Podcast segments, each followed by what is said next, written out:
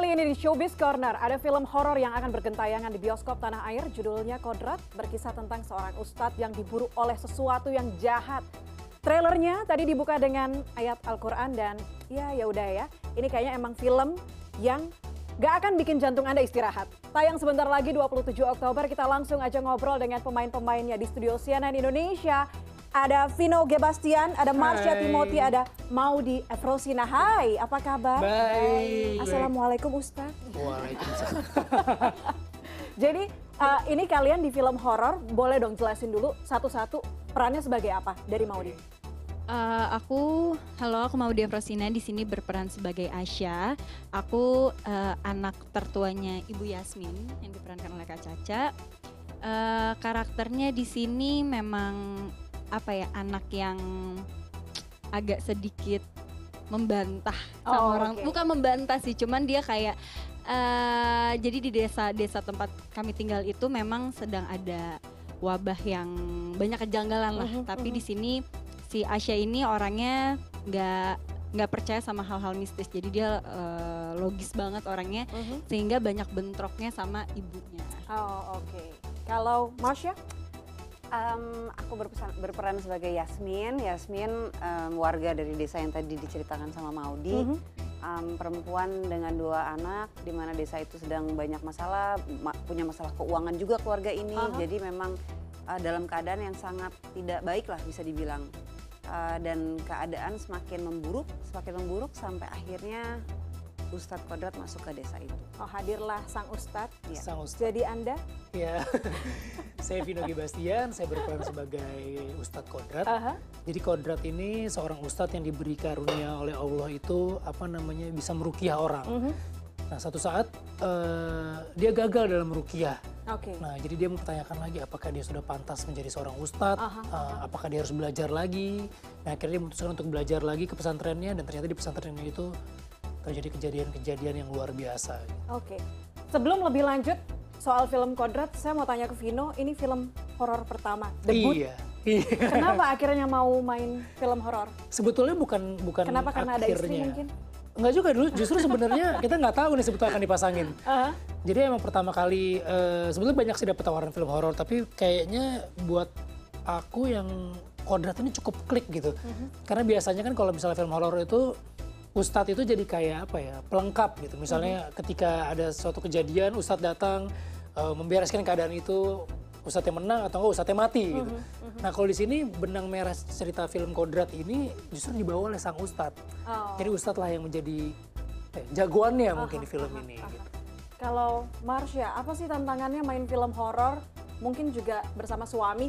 Kalau misalnya kayak drama-drama sebelumnya kalian berdua gitu, eh, udah tahu ya. Ini kalau horor tuh apa tantangannya? Sebenarnya di horor ini dramanya juga cukup kuat ya Oh, untuk kita oke. berdua. Aha. Em, jadi agak double-double nih Aha. gitu. Drama eh, juga dituntut untuk em, menjaga ketahanan fisik Oh, juga oke. gitu. Terus em, Kenapa? Memang ada acting yang luar biasa gitu. ada Oh ya? yang nggak pernah seorang nggak Timothy pernah lakuin? baru kali ini. Oh oke. Dan itu juga kenapa eh, mengambil film ini karena ya itu salah satunya pertama ya cerita tentunya ya. Aha, aha. Tapi em, kedua adalah karena dapat kesempatan baru untuk nyoba peran dan adegan yang belum pernah eh, saya lakukan sebelumnya gitu. Dan ternyata berjodoh dengan suami di film. Oh, Iya, oke. Kalau Maudi melihat dua nama besar ini, gimana kemudian bekerja sama dengan mereka? Awalnya udah sering banget aku cobain sih. Awalnya aku deg-degan pasti agak eh, cuman deg-degannya memang pada saat proses reading malah. Jadi pada saat proses Jadi readingnya tetap bareng-bareng ya? tetap bareng-bareng. Reading pertama kali deg-degan banget pastinya ya ketemu Kak Marsha dan Kak Vino. Jadi agak eh, gemetar agak takut-takut gitu, takut salah, takut apa. Tapi setelah setelah dijalani, setelah beberapa hari kita reading sama-sama di di lokasi di set tuh udah ya udah lebih lepas sih, lebih Mhm, enak gitu karena udah kenal juga, udah jadi nggak awkward lagi. Mhm. Eh, mungkin deg-degannya masih tetap ada ya, takut salah, takut merasa Agak apa ya, insecure gitu iya, ya lawannya tuh, mereka nih. itu pasti masih ada cuman lama-lama udah terbiasa sih Oke, oke. Ini ngomongin soal Ustadz, risetnya gimana? Baca Al-Quran lagi. Tadi keren loh. bener sih maksudnya ya ngaji bisa Aha. tapi kan banyak banget harus dibenerin lagi masalah tajwid dan lain sebagainya walaupun film ini bukan bukan film religi yang sepanjang film tuh bacanya terus enggak tapi kan gimana pun juga ketika eh, mewakili sosok seorang ustadz bacaannya harus benar jadi saya minta minta didampingi oleh oleh ustadz beneran. Oke. dan ustadz yang lebih spesifik lagi ustadz yang bisa merukiah gitu. Aha. jadi saya saya gali terus lah dengan ustadz ini namanya ustadz Isman. Sebenarnya rukiah itu apa sih? Terus eh, kalau dalam Islam itu gimana caranya eh, merukiah itu eksorsisme itu seperti apa? Apakah bacaan bacaannya eh, tertentu? Terus eh, bagaimana kalau menghadapi eh, apa namanya gangguan-gangguan gaib yang berbeda-beda gitu. Jadi memang memang harus digali terus dan gerakan sampai bacaan yang ada di film ini memang beneran bacaan untuk rukiah gitu jadi saya nggak pengen apa ya nggak pengen ngasal gitu Aha. Tapi jujur nih, kalian pernah lihat nggak sih di sekitar kalian ada orang kerasukan gitu, terus kayak jadi pembelajaran sendiri mungkin Marsha? Kalau aku lihat langsung belum pernah, paling ya lewat di TV atau apa gitu iya. Tapi kalau langsung di depan mata belum pernah. Belum pernah. Belum. Vino? Kalau kalau ke apa namanya kalau misalnya melihat yang sampai dengan kekuatannya besar sekali dalam itu enggak, tapi kalau misalnya kayak ngelihat orang yang dibersihin, itu sepanjang kita syuting ada. Oh ya? Ah, maksudnya eh, tapi kan maksudnya bukan bukan sesuatu yang mengganggu gitu loh. Karena kan kita memang syuting ditemani oleh si eh, ustadz ini. Jadi kadang-kadang kalau dia udah mulai eh, mendekati orang apa gitu, itu tandanya kayaknya wah dia lagi dibersihin. gitu. Entah apa yang dibersihin kan kadang-kadang rukyah itu bukan bukan semuanya berhubungan dengan sihir atau hal-hal yang gaib gitu ya. Tapi rukyah itu juga bisa membersihkan penyakit ataupun eh, kesehatan dan lain sebagainya. Kalau Maudi pernah nggak ngalamin hal-hal seperti itu? Eh, kalau ngelihat langsung pernah sebenarnya beberapa kali tapi ya aku kabur sih sebenarnya aku ya? nggak nggak apa namanya nggak mencari tahu lebih lanjut karena takut ya jadi mending aku jangan deket-deket dulu deh Oke, jadi proses pembuatan film ini berapa lama? Totalnya film ini dikerjain eh, kalau digabung itu sebetulnya satu bulan, 30 hari lah. Oke. Eh, tapi persiapannya kira-kira satu bulan sampai dua bulan. Aha. Cuman karena waktu itu pandemi, jadi kita eh, syutingnya itu terbagi tiga.